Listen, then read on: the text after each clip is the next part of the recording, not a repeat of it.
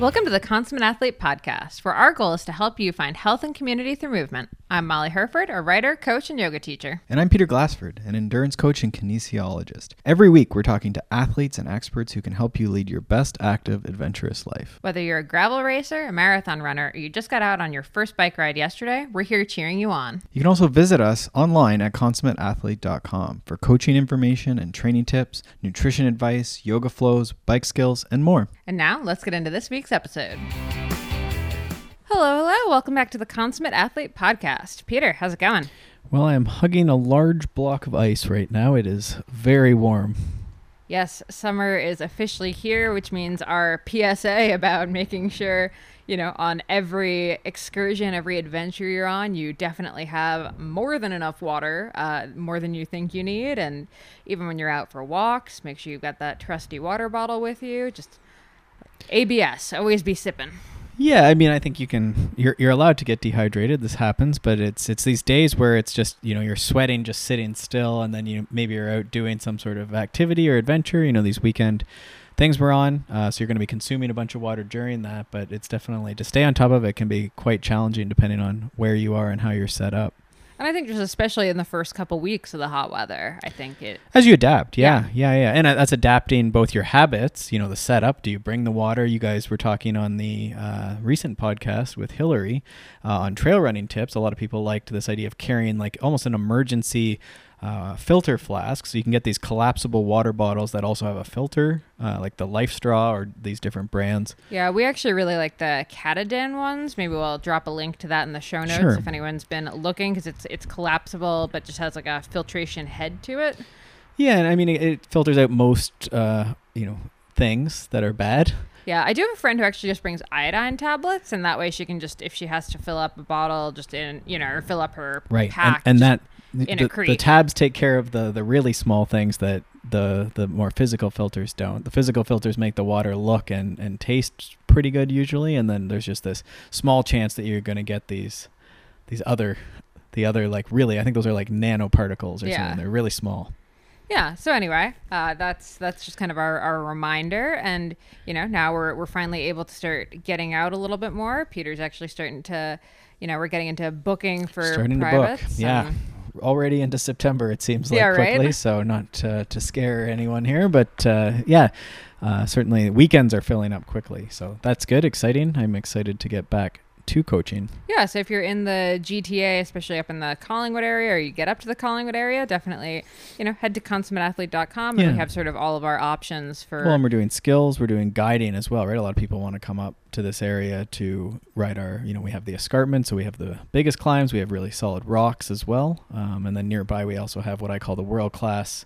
area for learning to hop logs uh, as well at uh, Dufferin Forest. So if those are nearby or, or you fancy a trip out to Ontario, we'd love to have you as Mhm. this becomes possible. Yeah, yeah. Uh, yeah, and on the note of uh, bike skills, we actually just posted an article on vision and attention and sort of right. how how attention and focus need to be kind of constantly shifting, I'm going to say, on our rides. hmm And, and looking at it as a skill, right? That we're developing this idea, you know, and this is always, this is, it's sort of a, not nebulous, but it's sort of this, it's a skill as much as, you know, compressing and lifting your front wheel. You know, this idea that we're always searching for these different things that are, that matter, right? So there's a, a left hand corner coming up, right? And, and the further we can be looking and the more in advance and planning we can do. But then there's also the idea of reacting to these things and knowing how to react to these things. So it's it's sort of a I don't know if that's a meta skill, but it's it's a skill that you know we we develop by doing the thing over time. You know, people who are have ridden for a long time are good at knowing what matters and what doesn't matter and how to react to those things. What you know, what line to adjust to. Uh, but I think we can also practice that and really hone that. You know, just while we're walking, you can do it while you're driving. This is like defensive driving, where you're scanning. You know, for the or people coming out of driveways. Right, right. And stay tuned for my metaphorical take on vision, Right. focus, and Right. attention. vision because and attention. you guys know I had to do something around goal setting with that Right. naturally. Yes, Can't help myself. That gets us to today's guest. We have Dr. Marc Bubbs on the podcast. That's right, and he's returning for this is the second time he came on, maybe last year or or late in the year prior, uh, talking about his book Peak, and he's back with a new book Uh, this is peak 40. So this is for sort of middle age and, and sort of thriving in middle age. Um, and just all these developments we're having that are letting us sort of thrive and, and do all these sports and have a, you know, a longer health span. So we get into that today with Dr. Bubbs. Dr. Bubbs is a naturopathic doctor and also the performance nutrition lead for Basketball Canada.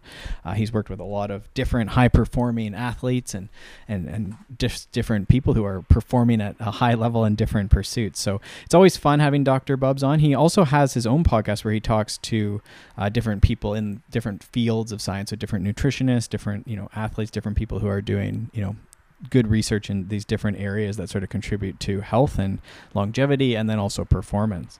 Uh, so I was definitely curious, you know, coming up on 40 here in a few years, you know, what what matters and, and you know what it comes back ultimately you know you know you know the answer. We all know the answer right? It comes back to nutrition and sleep and socialization and mindset. Uh, what i liked about peak his his first book was that there was this big aspect of you know how we're framing our lives how we're framing the things we're doing how we're looking at this sort of mental performance um, in the first book, it was for sort of peak performance, but for the 40 crowd, you know, we're also looking at this how we're framing our situation in life. You know, we've reached success in business and family, whatever.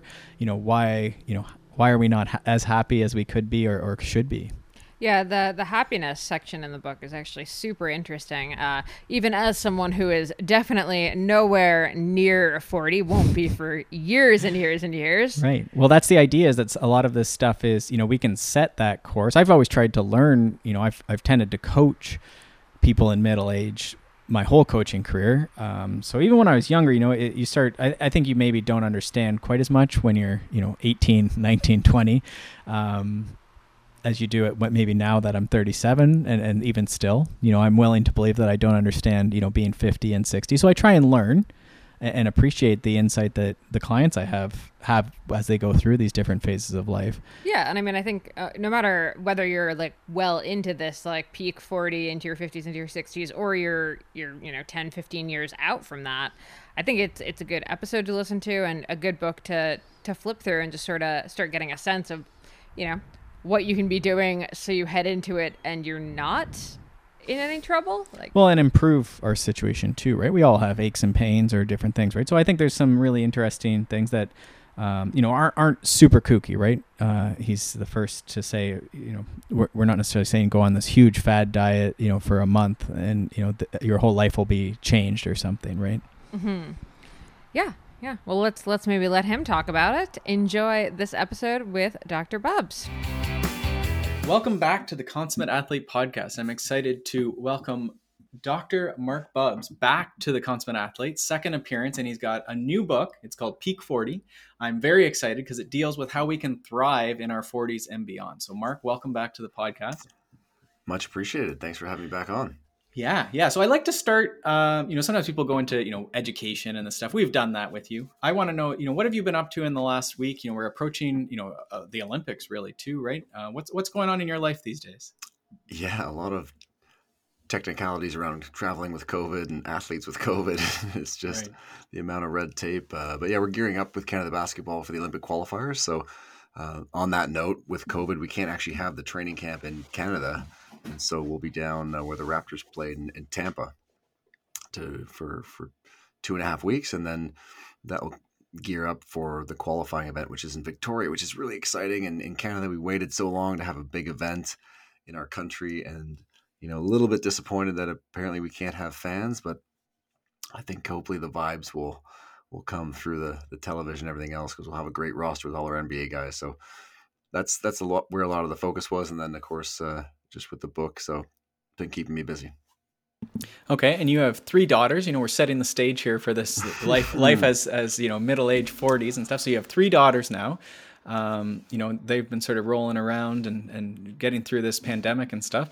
Um, you know, what's what's it like been at been at home for you? You know, you're in London. What's what's life like these days?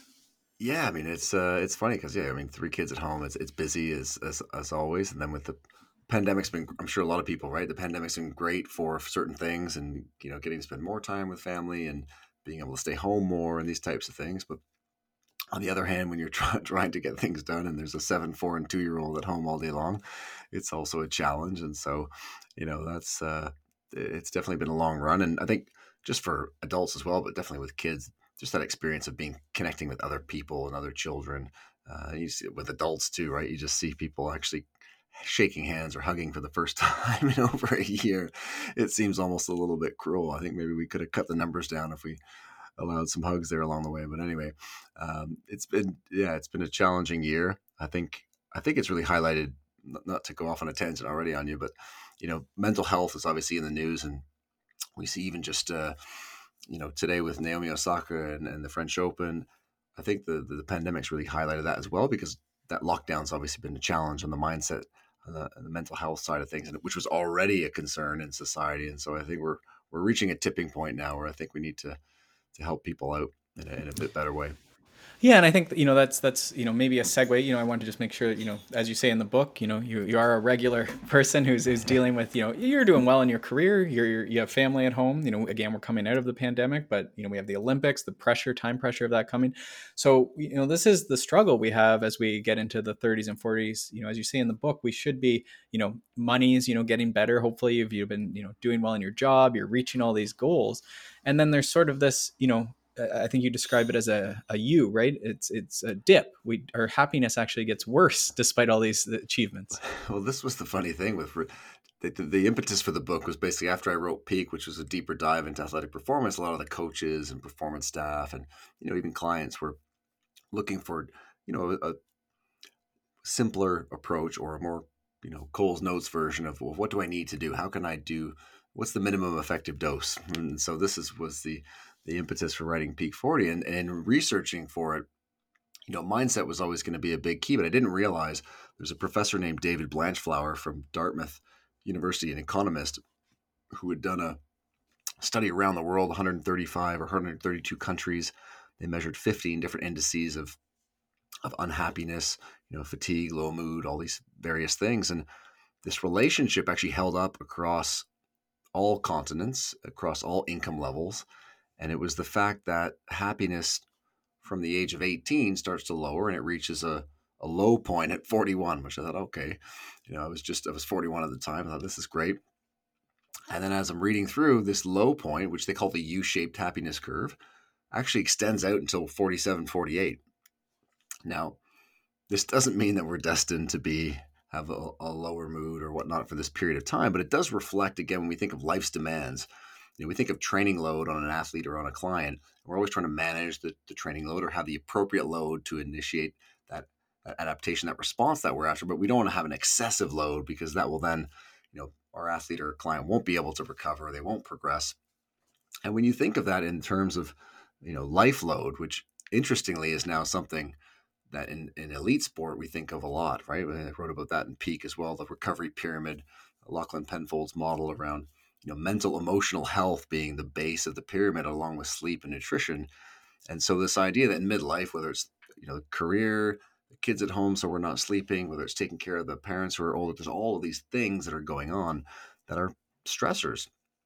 And so if even if we just take lack of sleep right you've got kids at home they're waking you up you know that alone we see prevents you from disengaging from negative thoughts right and so all of a sudden, these things can start to accumulate as we drift towards a more negative mindset. We might be making different decisions from a nutrition standpoint, right? Because we're just trying to cope day to day, or or that exercise regime. We're trying to wait for the perfect time when we have time, which unfortunately, you know, is, is not going to come anytime soon. And so, and again, it doesn't even matter. It seems uh, in my practice when I look, if somebody was very athletic before, they might actually be quite beaten up from all the training over the years and have their own struggles or on the other side of the coin we might have somebody who's hasn't been that active and is 20 30 40 pounds overweight. And it's like how can we start to simplify things on a nutrition front? How can we be more efficient with our training so that you know we don't need to be weighing our food or counting our macros for the rest of our lives? Like how do we what's the exit strategy you know especially when people are time pressed?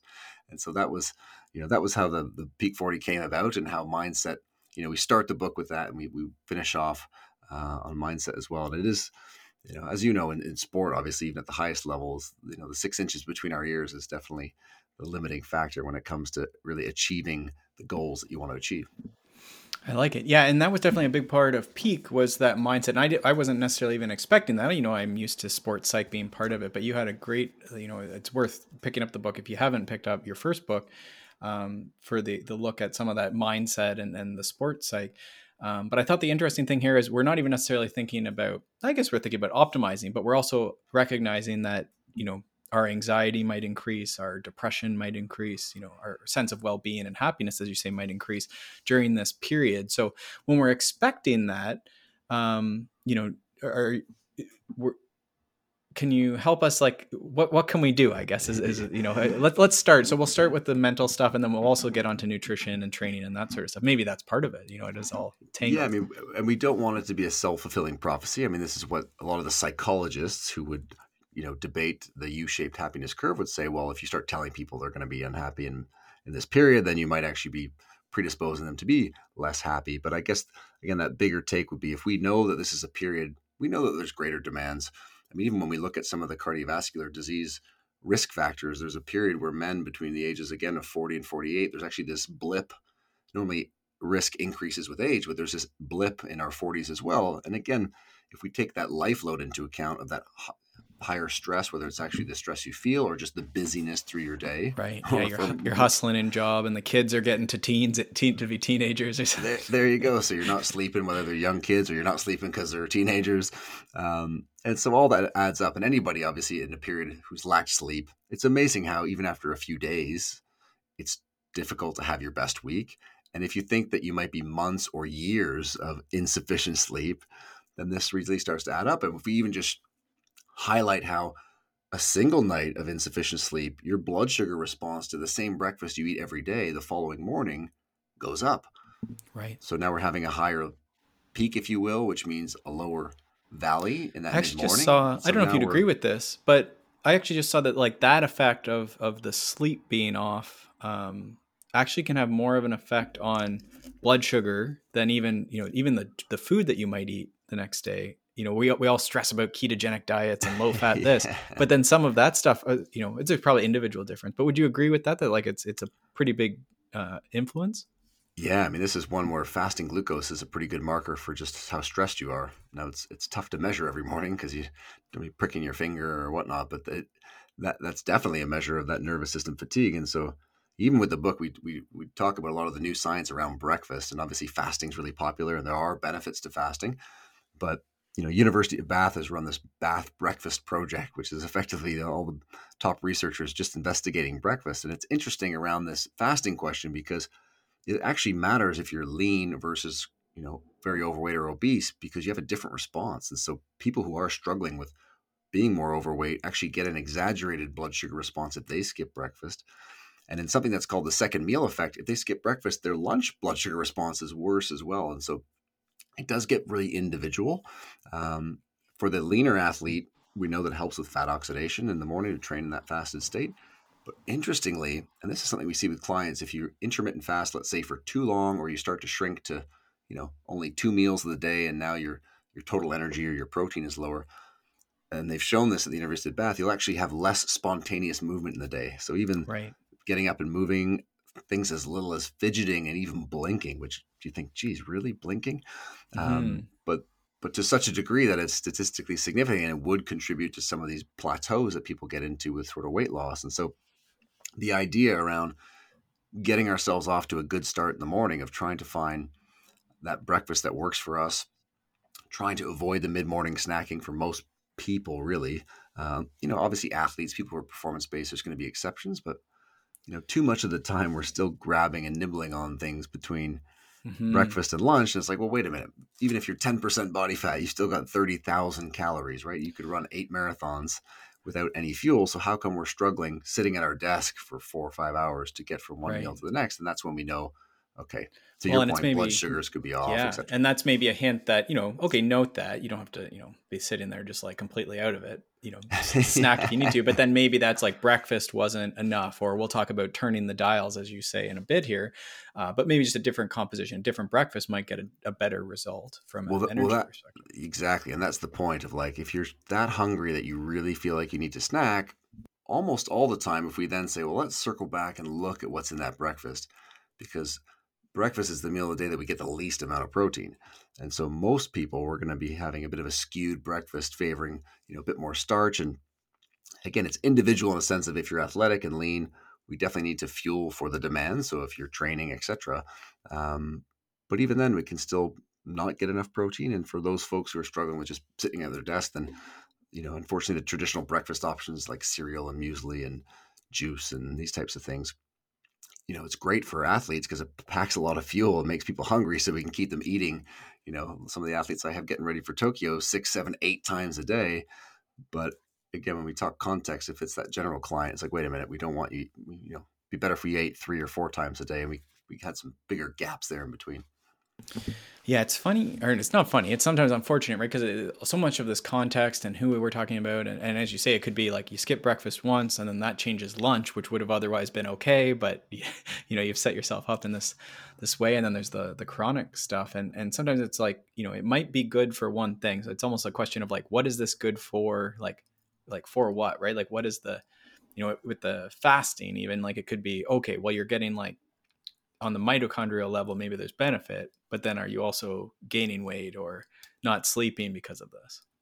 Yeah and there could certainly be you know as, as an endurance enthusiast and coach yourself i mean just being fit is great for mitochondria. Like sometimes even when we look at some of these discussions around longevity we get into all these complicated nutritional tools just going to just stopping eating at seven o'clock and not eating again until seven o'clock like having a 12 hour fast which would have been just normal living for our parents, right? Like that's where I try and start people when they're curious. I'm like, well, could you stop earlier?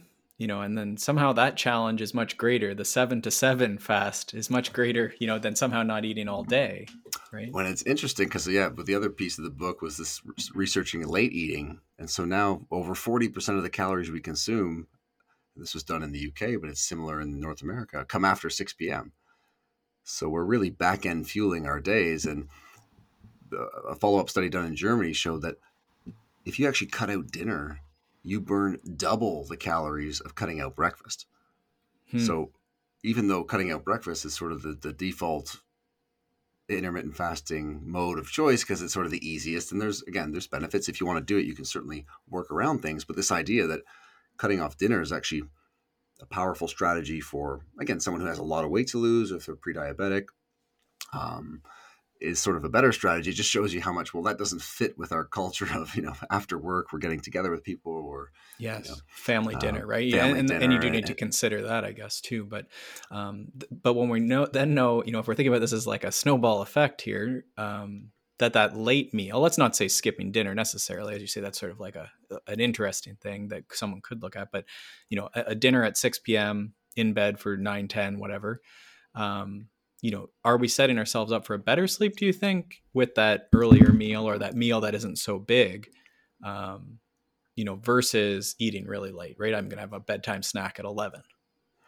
Yeah. And again, you know, with Peak 40, this idea of just getting into a rhythm with meals. So it's like, can we eat breakfast at a similar time, lunch at a similar time, and dinner at a similar time? Let's get into a pattern where our brain even can start to expect food at those times because it's always amazing to me if you know you're busy you're working I'm able to go and say three meals, maybe four a day. When I go to training camp with the team and we start feeding the team six times a day, and for that two or three weeks, I'm eating six times a day. Guess what happens when I come home the week after? Man, am I hungry all day long because my brain is now used to getting all this food in all day long. Right. And so that's one of the ways that we can set ourselves up. So it's actually, if you're exercising and, and active, you know, if your dinner is late, then that's not a big deal as long as you're having healthy options. But this idea that we all fall into, and you know, COVID's probably exposed us as well. Of like, we sit on the couch, we have something sweet, or we have a glass or two of wine, and now, you know, the sugar and the alcohol starts to impact sleep. If we keep repeating that enough times, it, we become like Pavlov's dog, where you're just walking into that TV room with the comfortable couch. Right. You know, the back of your brain's chattering at you, saying, "Hey, where's that nice dopamine hit from that mm-hmm. bowl of ice cream or that, that that glass of red wine?" And again, the goal here isn't to remove vices from everybody. Like we want people to live a little on the weekends, but if we can set things up to do well Monday to Friday, I think, and I'm sure you see this all the time, is like you can still live a little and, and enjoy some wine, enjoy friends, enjoy what you want to do on the weekends without having things derail so much. And I think that's often I'll hear clients say, you know, I'm worried that I'm going to lose all my gains by having one bad day or I'm going off for a weekend. It's like, you know, it's like investments here. I mean, we got to play the long game. You know, if you right. if you have the habits throughout the week, month after week after week, month after month, it doesn't matter. And I think that's a relief for a lot of people. Um, and you get that on the side where you're trying to lose a lot of weight. But even people who are very active, you know, I'm sure you see it, the people that really dialed in with your training, and you're worried that if you miss a block or a few days, that now it's all going to go away, right? Right.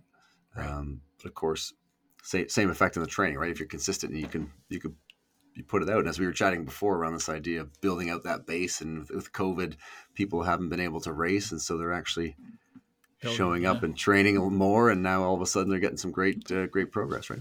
Yeah, we talk about it as like availability. It's just been very good. People are there, uh, ready to train and, and training smartly. And, and, so some of that is, you know, supporting this idea that you're talking about of, of routines, right? Where it's, you know, we sort of have, you talked about guardrails actually and keeping an elephant uh, on track, um, you know, and the elephant being sort of our habits and our urges, you know, um, do you want to talk a bit about that and, and maybe even some examples of how someone, you know, keeping on this idea of just the habits we have in the house, um, you know, in terms of this elephant and the guardrails. Yeah, I mean, the, the rider and the elephant is the metaphor, um, and it's uh, you know, it comes out of some some psychology research. It's the idea that the rider is like our thinking brain, our rational brain. Hundred percent. I mean, this is a great metaphor. Um, you know, the, the rider being on top of an elephant, and the rider is our thinking brain, our analytical brain, the cortex, and the elephant is is the emotional brain. It's the limbic system and, you know, this is the work of Chip and Dan Heath, and they talk about, you know, as the rider, you can tell yourself, I'm going to exercise, I'm going to eat better. But the this is the like I just need more willpower. This, oh, right? I just need more willpower, more discipline. I can just tell myself to do something. But when you visualize the metaphor, well, the elephant can move you at any point, right? I mean, even if you're the greatest elephant rider there is, the elephant is massive and it's enormous, and that's your emotional side, and that that limbic system. And so the analogy here is that, that you got to shape the path to steer that elephant in the right direction. And, and so when we talk about practical tips, it's that same idea around if we always have something sweet in that same environment in the TV room watching television every night and we sit there every night, it gets really difficult because now the elephant's being activated. Like this is the environment where I get the snack, the tasty thing. And so if we keep repeating that behavior in that room, it becomes tough because it's like we're Pavlov's dog, right? And so the elephant's really being stimulated there. And so how do we shift that? Well, you could try the rider, you know, using just that thinking brain and saying, well, I'm just going to be disciplined and not have a snack while I'm watching television, etc. And that can work for a while, but it's it's difficult. Or you can start to shape the path, which means let's start to change the environment. All right, let's let's go into a different room and read a book let's go for a walk let's do some light stretching let's you know especially at the outset right when that habit is really ingrained because people are always amazed at how if we just change that environment all of a sudden that craving for that glass of wine or two which again you know enjoy on the weekends or whatever it is in your rhythm but if it does creep in where we're having it all the time that's a that's a roadblock it's a roadblock for getting leaner it's a roadblock for sleep and recovery. So performing your best, it's a roadblock for overall health because again, we're getting sugars and things at a time of the day when we're not going to burn them. And so it's a really, I really like that that metaphor because it does highlight how you, no matter how strong you think you are as a rider, there's no way you're moving that elephant if it really wants to move you in a certain direction. Right. What do you think of the idea of you know uh, uh, keeping stuff off you know out of the house? Right. Like it's we just don't buy wine. You know, is, is, that something that you could use your rational brain for? And then at least we've set a bit of a you know there's a guardrail. The elephant might jump over. Well, that's a great one because that again sets up the environment where there's not that stimulus or that cue. Right. So even yeah, not having those kind of treats and desserts in the house. Like if you want to go for ice cream, you go and you walk to the ice cream shop and you come back. Um, even you know with clients especially over a pandemic. I've had one client we just got smaller bottles of wine. It was like the airport size because one of their problems was right. well the bottle's open. So what? So once it's 100%. open, wow, come on! I just had one. I feel relaxed now. Let's have a second one. And I don't, want to revolve the whole conversation around wine here. Maybe I'm talking about my own. No, I think that that resonates. That's yeah. good. Yeah, people can insert chocolate bar or whatever. There's yeah. a whole, you know, chocolate bar open. Exactly, and so that's one of those strategies where it's like now all of a sudden, and it could be, you know, my kids eat ice cream out of their little bowls, and so you can control portion size with changing the size of a certain dish that you use, or the size of, you know, studies on wine again are done in like these eight ounce glasses. But when we go into somebody's home, I mean, these got these beautiful goblet style wine glasses and you can get half a bottle in one you know you get two glasses out of one bottle instead of four. And so some of those things are the things that we can start to adjust so that environment piece. And the way that i hammer this home with with clients is like when you sit in your car what's the first thing that you do? Right? You put your seatbelt on you're not inspired, you're not motivated, you're not even disciplined to do it, right? You've just done it so many mm-hmm. times that the literal act of sitting in the car triggers that response. And so, a big theme of the book is we're trying to get to points where you don't have to think about your nutrition all day. You don't have to think about, you know, your training. You can just start to embed some of these things that make it an automatic reaction, which in kind of the madness and the busyness of midlife is a nice thing because it just frees up more time and space for other things, right? Sure, sure. I, have heard also that, and this can be taken too far, I think. Um, but the idea that like not doing it is actually more painful than doing it. Right? Oh, so, like the build up uh, in the mind of what it's going to be like becomes. Yeah, and again, that could become like addictive. You know, with endurance, you know, there's certainly people get like too insistent that like they need to do their like three hour ride every day right? And this could be excessive but the the better example i see is like toothbrushing is like for most people like not brushing your teeth every day would be like that would be painful. That would be really yeah. weird right? You'd be actually grumpy you know you've tr- traveled in a plane you didn't have your toothbrush. It's like that's the first thing and that's doing, a great right? example because what would it really matter if we missed a day of brushing? But we become so ingrained in that pattern that not brushing is like mm. that is bizarre right? I'm just going to feel so strange and yet when we bring it to like a nutrition or a training for some people it does become you know feel strange. And you're like well it's the same it's just a behavior right? Um, and so it does show us right. that we are you know if we repeat it enough times and i think that's really the difference when we look at olympic athletes if talking about olympic year like and as you know like the general public thinks that an athlete olympic athletes waking up at 5.30 and jumping out of bed like rocky balboa and ready to attack the day. And you know sometimes but other times, like us, they, you know, the alarm goes off early, they mutter under their breath. But the big difference is they don't have that question in their head of going, should I get up? Oh, maybe I should stay in bed, right? They just, the alarm goes off, they get up and they go do it. And that's, you know, your clients, I'm sure, who are endurance athletes are good at that. They just get up and do it. And that's that same story of just automating that part so that we can remove, you know, that decision piece, which is always the out, you know, that potential out we're removing. Yeah, you never want to make that decision at you know five in the morning when you're trying to get out of bed for sure. Yeah, that's a not not a good choice. Um, from there, then why don't we? So we've talked a bit about sort of setting up the environment. You know, some of these things that are past willpower. Um, I definitely want to get to make sure we talk about the specifics of yeah. nutrition. Um, and then also we want to touch on training and then a little bit more on anxiety and sort of mindset. Um, does one speak to you right now? Well, I think with this idea of patterns and behaviors, I mean, one of the key pillars that we talk about in the book is called set your protein, which is a way of saying one of the most important things when we talk about health, training, and longevity is eating the right amount of protein. And in the book, we're not even suggesting this kind of higher amounts that you get even more benefit. What we're looking for is, again, like minimum effective dose.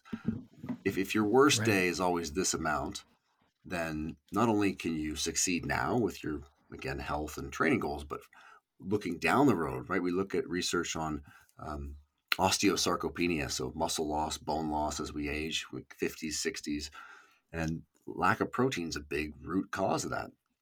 And and when you look at guys like Theo Ispoglou at Leeds Beckett or Prof. Stu Phillips at McMaster, you know, 1.2 grams per kilogram body weight per day is a great minimum mm. to shoot for. To know that your breakfast, your lunch, your dinner on your worst day is 1.2 sets you up for success because just like our toothbrushing and our seatbelt analogies, if you can repeat that every day and get used to it, you can almost put protein in the rear view mirror or know that in certain training blocks we're going to increase. Um, you know, as we go up to 1.6 grams per kilo, we do get significant benefit as you work your way up that bell curve.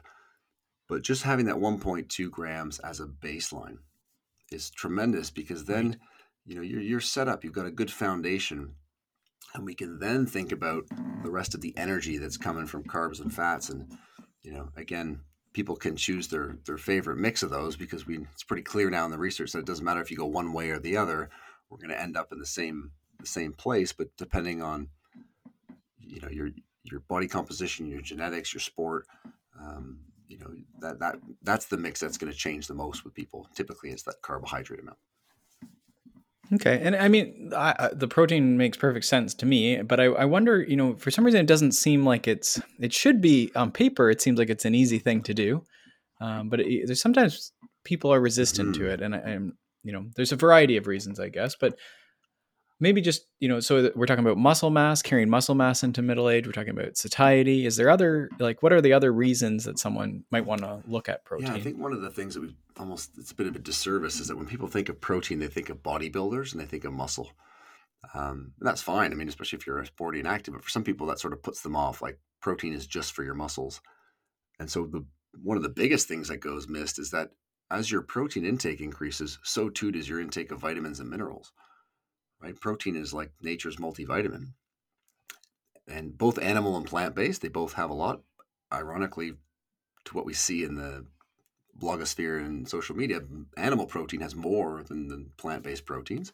But people can choose their mix. And as they increase their protein intake, they're getting their multivitamin, but in a much better form, right? A much more bioavailable form. And it gets really interesting when you look at um, I just had a, a researcher on my podcast talking around the phytochemicals in meat, which sounds weird. You're like, well, phytochemicals come from plants. So how did that get into my meat? Well, the, the cow's eating grass for 14 hours a day. And so now they're starting to understand that there's very trace amounts of these important phytochemicals that we're also getting. And so, again, with even the structure of how I practice in the book, it's never you should be animal based or plant based. People can choose their strategy if you want to be low carb, low fat, keto, everything in between.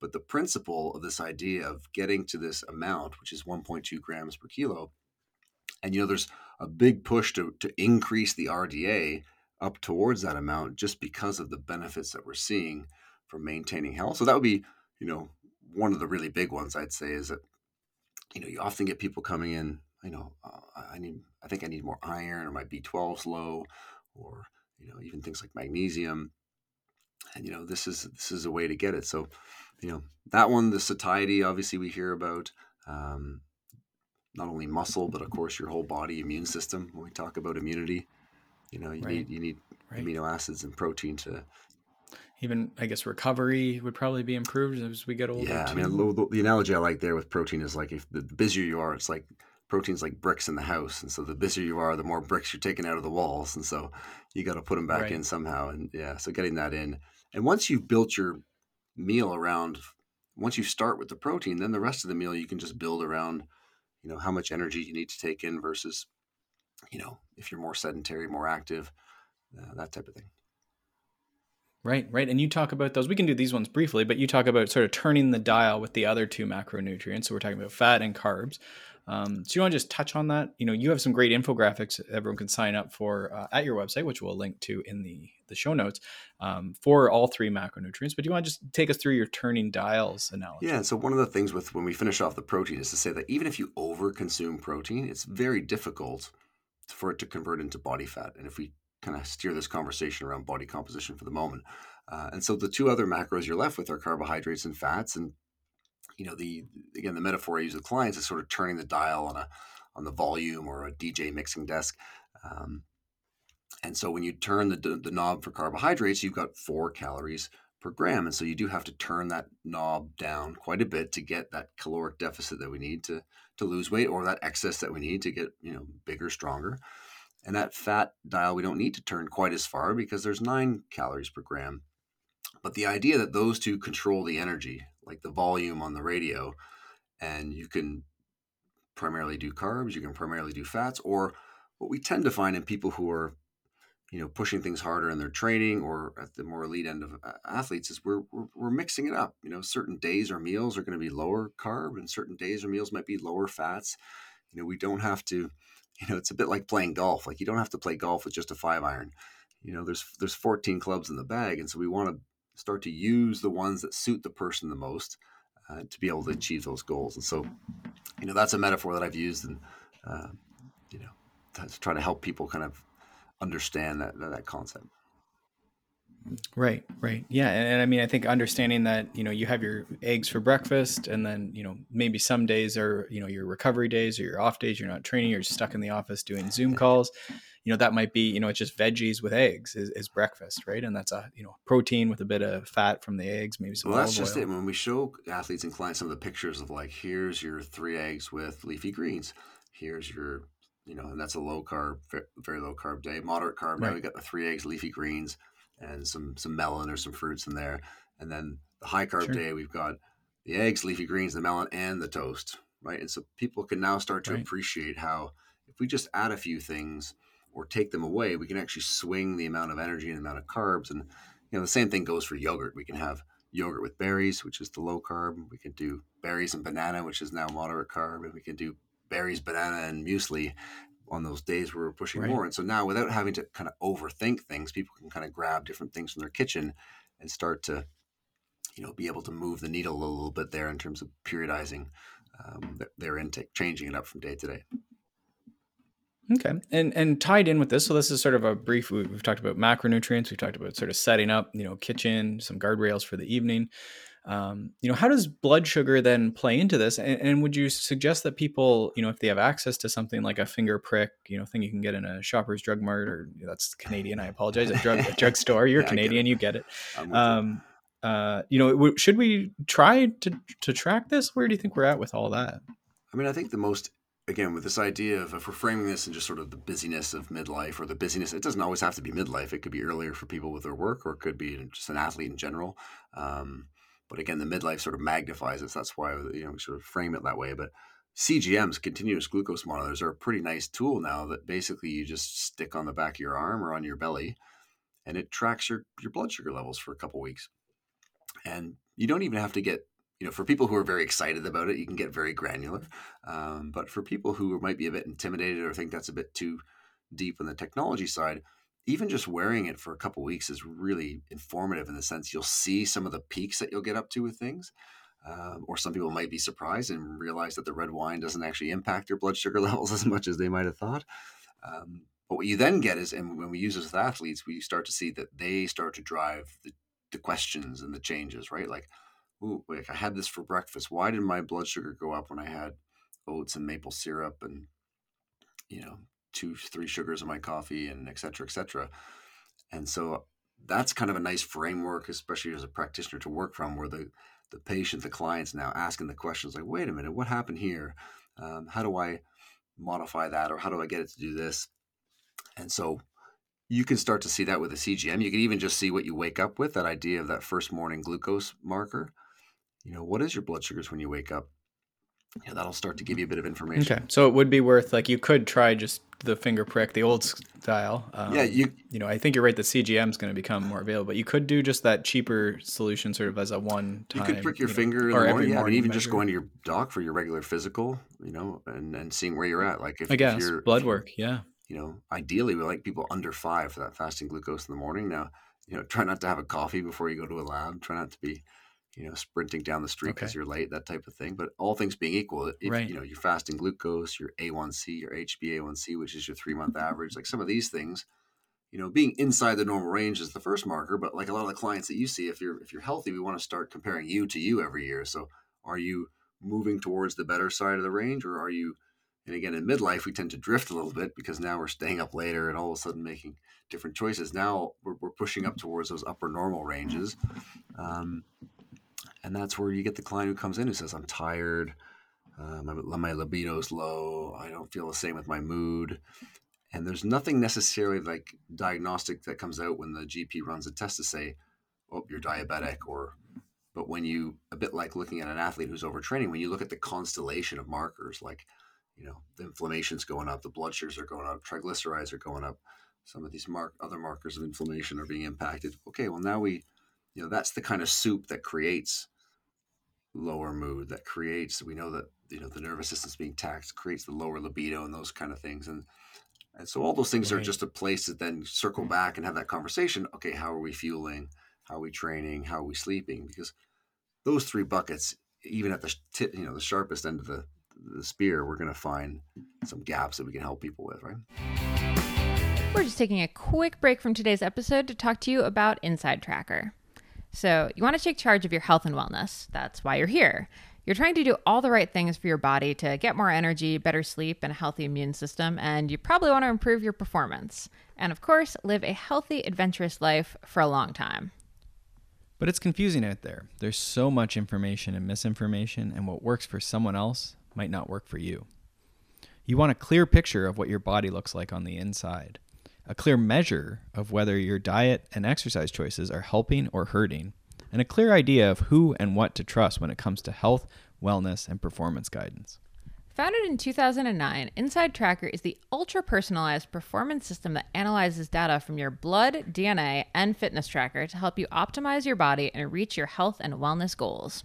The recommendations that come from the analysis are ultra personalized, and you can choose the ones that are most compatible with your lifestyle. Each recommendation is directly linked to a peer reviewed scientific publication. An InsideTracker doesn't just show the normal biomarker zones, they show you the optimal biomarker zones and numbers that are best for your body. And now, for a limited time, you can get 25% off the entire InsideTracker store.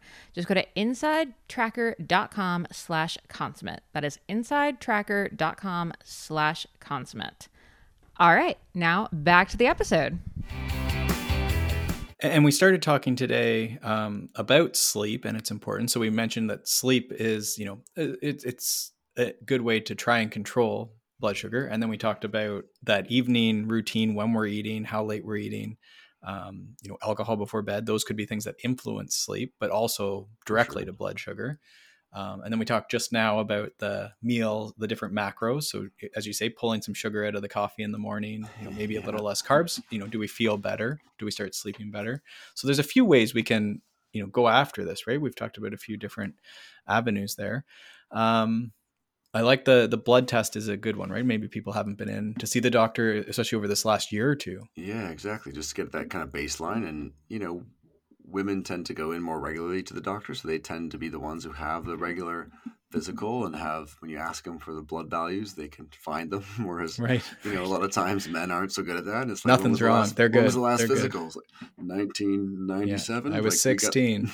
Got, you know, and so that's when we need to get some baselines because you get a lot of guys now we want to do okay i want my testosterone to be higher i want my you know start getting focused on that and we'll spend $100 on a supplement to try to do it it's like well wait a minute yeah.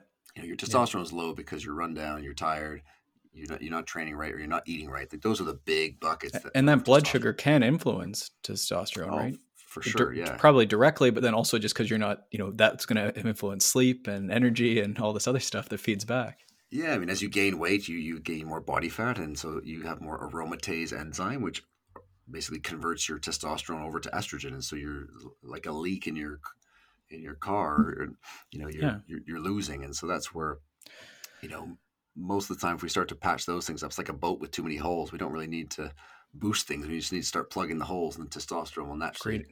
come like back that. up, right? Yeah. Now you mentioned that as like signs of inflammation. Um, maybe that's not intuitive. Uh, I wonder, you know, is blood sugar is that inflammation? Is that or how how do those relate? Yeah, I mean, inflammation is a process, and so you know, if you're injured, obviously you have a you know you fall down, you, you hit yourself, and inflammation kicks off to start the, the healing process. When you have a cold or a flu, the, the first line of defense is what we call the innate immune system. It just kicks up inflammation to start sending the general soldiers in there before the special forces part of the immune system starts to come in next. Um, so what happens though is it's a little bit of inflammation is good when you train, you lift weights, when you do your sessions, it kicks off inflammation. Inflammation is the signal to the brain that we want to adapt and get stronger. The problem when we get unfit or if we overtrain is that now the noise, there's this chronic inflammation, right? And right now, you and I can hear each other well because I'm speaking to you. There's no background noise. You know, a few hours ago, if we were if we were talking and my three girls were screaming in the background, I wouldn't be able to hear what you're saying. And so, what happens in the body, especially when we gain weight or if we're overtraining, this this general inflammatory noise comes up, and this actually will dampen all your, you know, a lot of the adaptations that happen in training and it's fascinating because as you get older, we tend to see higher inflammation. And we typically tell people, well, don't take ibuprofen before you train. But in older populations, when the, the ones who took ibuprofen, which lowered that ambient noise, actually had a better effect in their training.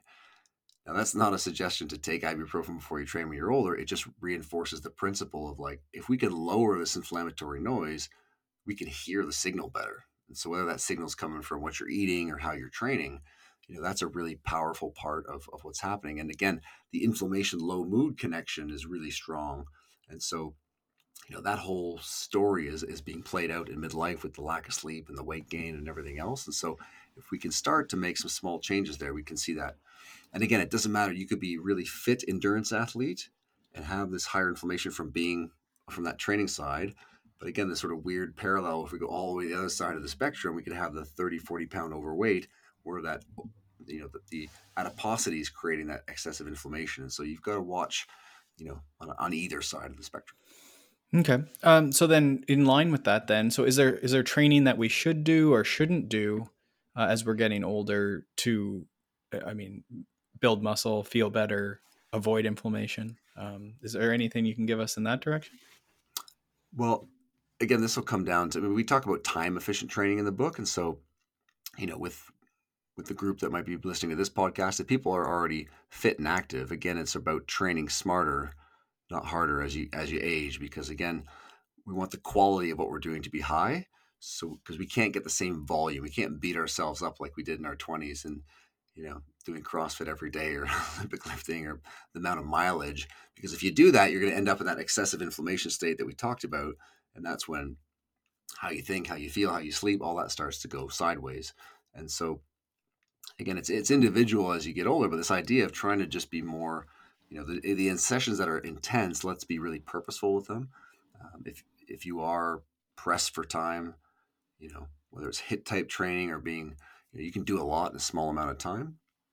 And then those longer sessions, again, back to our earlier conversation, like can we get people to go slower and longer? Can we for those really aerobic sessions? Can we keep the aerobic sessions aerobic? You know, for a lot of people that um, is imp- is important. So, right, the first place if people aren't moving, it's like, hey, we got to get you moving again. You know, even just carrying your groceries home from the grocery store is a, is a great.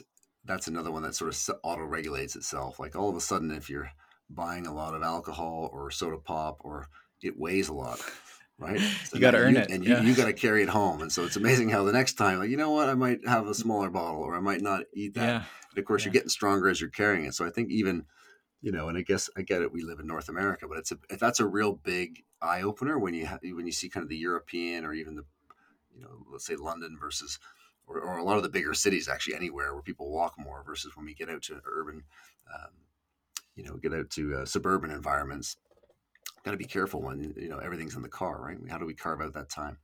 Yeah i really like sweet potatoes um, you know that's how i fuel a lot of my workouts but i'm very lucky my wife molly she's uh, quite strong. She's quite compact but very strong and she will like basically she'll go with a backpack and get you know five six you know seven eight pounds of sweet potatoes. It doesn't take much right? Like sweet potatoes are pretty heavy.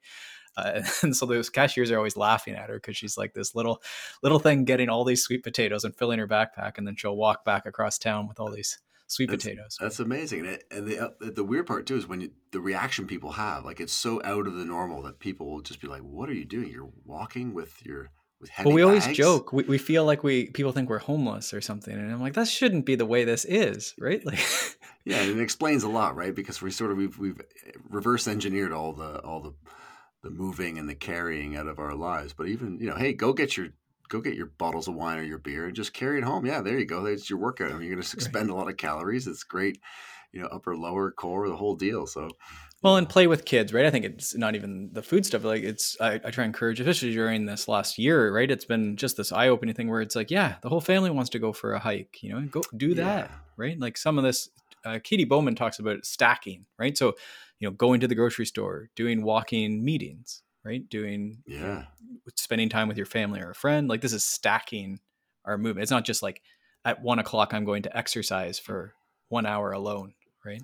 Again and yeah and this is like you, you stack it you embed it in your day right? When you when you mm-hmm. build out these things it becomes your example of the brushing the teeth where it feels weird to not carry your groceries home or to not play with your kids versus unfortunately again in midlife when life gets busy it's like all of a sudden we're in meetings all day we're working all the time and we're trying to find these little spaces to carve out with our family and our friends where it's like to your point how do we how do we create those more that are stuck in the day so they're there and they're strong and we can then you know cram the other stuff into the other hours.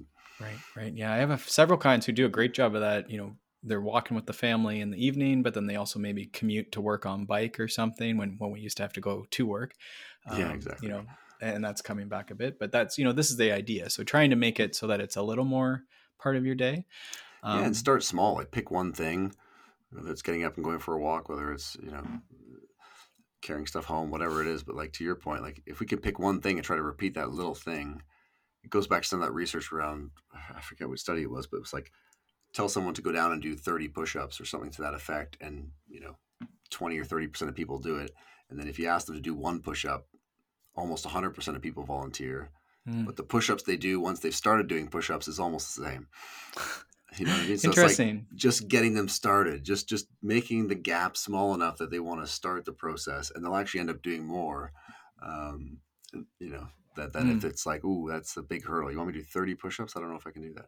Right. Right. Yeah. It's finding that's that that like amount that you're willing to like, I will do this. Like I am hundred percent confident I can do a push-up, one push-up every day for the next 30. Right. And yeah. it's like you say, maybe you do more, and you're already down there, so you're going to do more than one, right? Like, well, and then you're getting up and down off the floor, so it's yeah, it sort of flows into a bunch of other stuff. So two more thoughts here, uh, and yep. then we'll we'll be through. But the I want to you know related to exercise. Then as we're getting older, you know, I'm feeling I'm 37 now, so I, I was really keen because I've, I've tried to learn from my clients. I've always had you know masters aged adult uh, clients, so I've tried to you know learn from their wisdom of like you yeah, know oh when you're 50 you'll know right? Like yeah.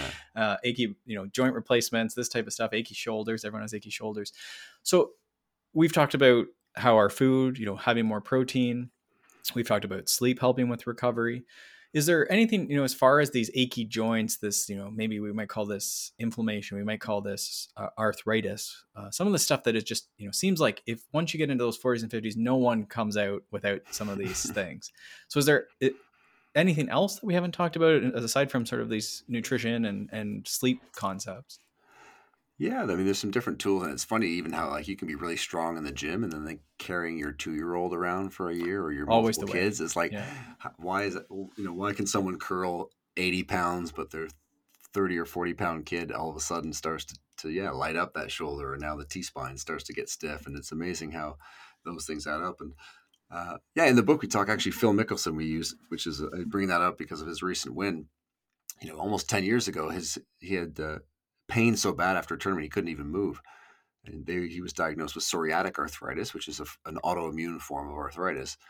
And you know he was in constant pain, and, and he admitted, admittedly said he didn't have a very good diet and was overweight. And so to kind of you know reaffirm on that side, you know he, he did change his diet, which had a big effect on the inflammation, and he actually won the U.S. Uh, British Open in 2013 after he after he made those changes. And of course, now he's really doubled down on a lot of that after hanging out with people like Tom Brady and and he has a recent win at the PGA. And so I think when we obviously the nutrition, the sleep piece is is key, but from there, you know, there's a lot of interesting stuff around the hot and cold exposures, and so you know, people with chronic pain, that pain pathway, the brain gets sort of better and better at sensing pain, and you know, exposure to really cold temperatures can sort of reset that, right? It's almost like the brain gets so shocked into this fight or flight moment where you know, adrenaline goes up, cortisol levels go up.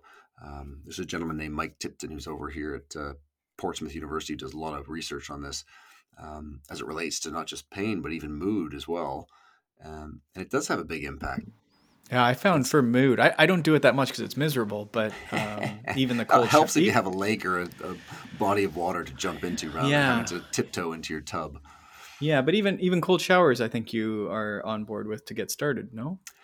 Yeah, so that's on the cold side. So anything you can do that, yeah, I mean, the, the tubs help, or if it's a jacuzzi, or if it's a lake, um, or the shower, just turning the knob. But then the other end of the spectrum is where we often start with people that idea of making the, the gap as small as we can. When you look at hot tubs, right, which is easier to get people to go into.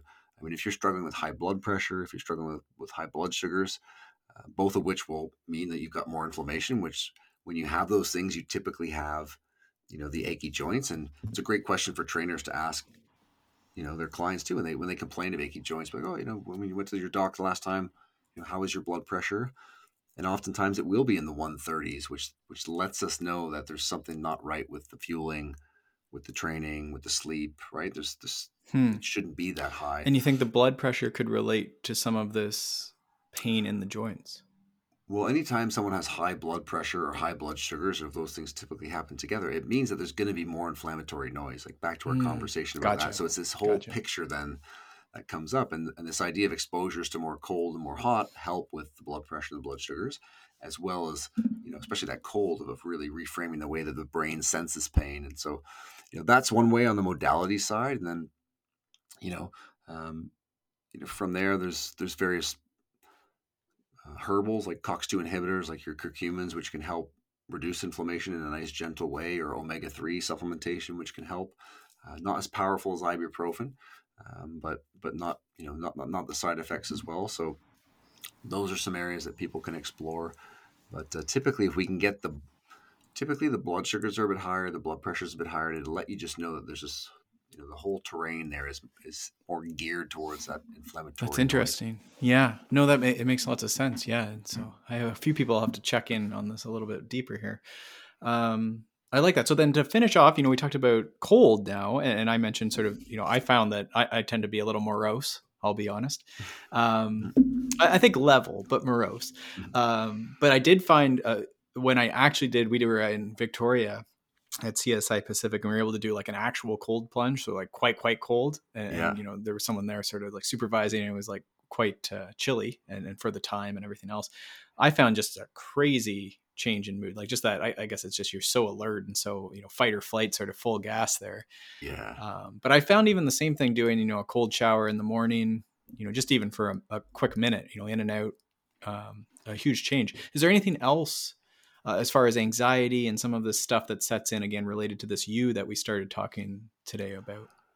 Yeah, I mean the way that we, you know, we, we circle back to mindset in the book, and I think one of the things that really becomes more apparent in midlife, and this is conversations again with clients and with coaches and performance staff, and you know myself even, is this idea of of pausing for a minute to look at you know what's what are our values, like what are the things in our life that are the most important, because it's easy to get down this you know performance path or achievement path or all these other paths that we then start working hard towards, um, you know, and and and that's tremendous. But sometimes we don't realize that we're headstrong into one direction, and perhaps you know whether it's family, kids, other things that are important. And so this this notion of taking a minute to actually identify your values, what is what is important in your life, because it's I've found it amazing with clients of all types that once we start asking them to change behaviors, if I know your values, I don't even have to start telling you to change behaviors. Once I highlight a certain behavior is 180 degrees in opposition to your values,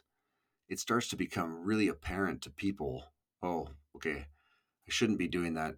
Back to our, you know, half a bottle of wine every night because I wake up tired and now I can't be this the dad or the mom I want to be to my kid or have the energy to play or I'm achy and stiff. And so now some of those old you know patterns that we're stuck into and we all have them it, it becomes a little bit easier to orient ourselves you know towards those values and so that's that was an interesting part of digging into the the science there and to get back to even tie it in with cold exposure one of the things that i found cool was you know there's this what they call experiencing awe which is you know you see a, a vast um, you know lake ocean forest even looking at pictures or listening to a, a song or an inspirational speech this actually triggers different parts of the brain. And you know there's two components of happiness. One of them is actually life satisfaction which is tied to how much money you make. So people who have higher incomes tend to be more satisfied with their life but it doesn't actually but the second component is subjective happiness and and that's the one where your financial situation doesn't impact it at all. And in fact the more money you have might actually make that worse. And there aren't that many strategies that can impact both of those elements and just experiencing awe is one of them. And so in this year of lockdown when we've all been stuck inside not getting outside when people are struggling with feeling low or or not feeling themselves or being overwhelmed or catastrophizing situations just getting out into nature and just pausing for a minute can actually light up areas of the brain that are associated with with positive mood and have direct impacts on both of those elements of happiness. And again this idea of making it the least like it's it's kind of the easiest thing to do isn't it? To just go sit somewhere nice or to go flick through some old photos of travels or, or whatever it is. Like that's the one of the things that can start to light that match um, that that motivation inspiration. And so you know, I think between those two things, with knowing your values and trying to identify and, and and what they call actually dispositional awe, which is trying to find these little moments of awe in your week, which uh, interestingly happens more than we think. About I think it was like three times a week in some of the research. Yeah, about three times a week, and so this is where again you can it, that mindset shift of trying to find those pieces that, that make us that effervescent self that we want to be versus getting stuck on that loop of lack of sleep, high demands, high stress.